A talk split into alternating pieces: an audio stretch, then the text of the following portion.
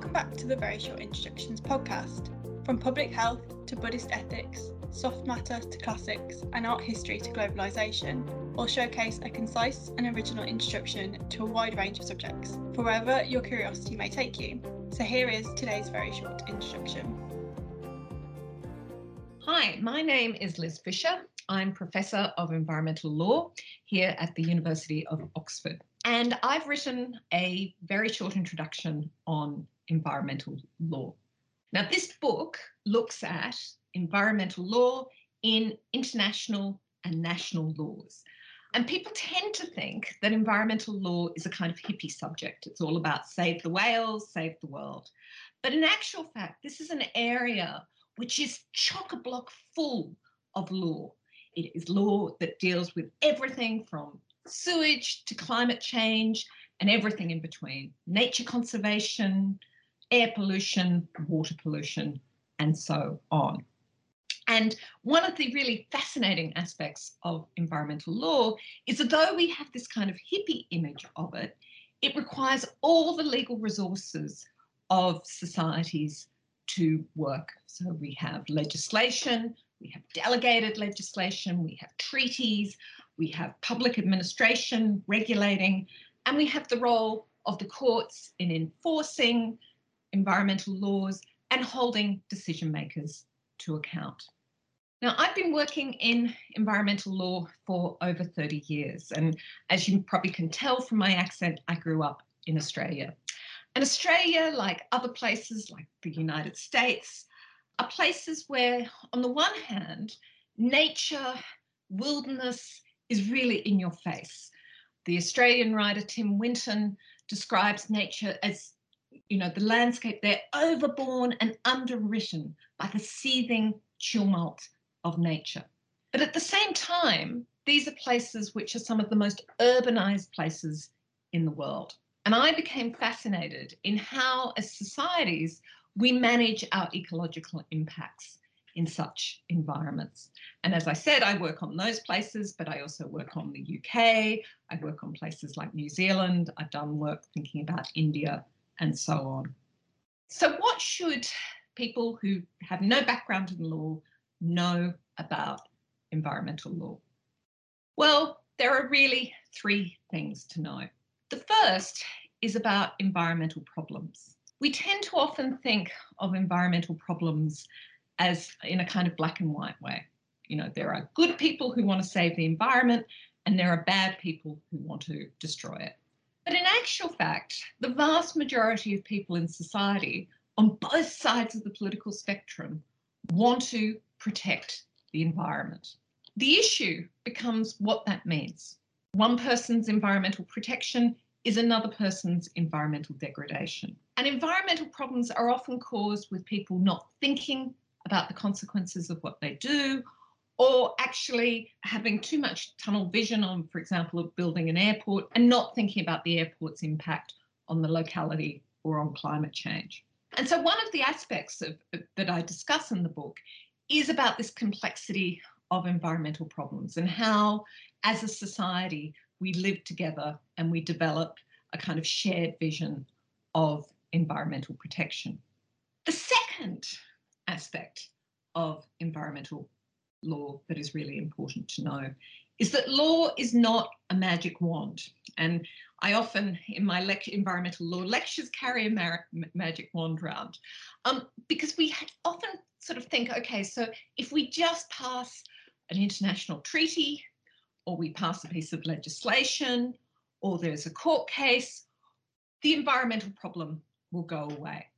So we see law as providing the answer. Now, law is incredibly important in relation to environmental law and environmental problems because law provides a framework of legitimate authority. And to act to respond to environmental problems, it is often the case that what has to happen is governments have to tell people that there are things that they cannot do. They have to pick winners and losers. They have to say, you can't build that development. Or if you're going to build that development, you need to regulate your emissions into the air and the water in this way. And so environmental law awakes resentment because it creates winners and losers. And law ensures that it is done in ways that is in accordance with the rule of law, in accordance with our understanding of procedural fairness and the such like. And that's one of the reasons why environmental law is so complex. It's, it's not just the legislation, it's the law around it.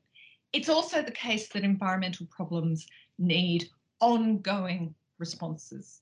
We may, in a sense, improve air quality or water quality, but then if we change our habits again, we put them at risk again. The third aspect of environmental law that's really interesting to know is that the development of environmental law and law responding to environmental problems has evolved legal imagination. And that's because most law has developed without environmental problems in mind. The environmental problems that we face are the product of industrialization and urbanization. And in adapting and crafting law to respond to those problems, lawyers more generally have had to think about what is law and what it can do. And so, what we see in environmental law are examples of an expanded legal imagination, an expanded understanding of the mental constructs of what law is and what it can do. And let me give you just one example of that. For example, classically, to bring a case to court, you would need a private right infringed. But of course, environmental law is often just about something that is protecting all of us. And in protecting all of us, it's not always that a particular private right is infringed. And so courts in many legal systems and, and also legislatures have given legal rights to those who want to protect the natural environment. So there, there are three things that one should know about environmental law. Let me conclude by reflecting on the experience of writing a very short introduction. Because for me, it has been one of the most intellectually satisfying experiences of my academic career. And that's because when I first started writing it, I wrote it a little bit like a, a, sort of a very simple textbook.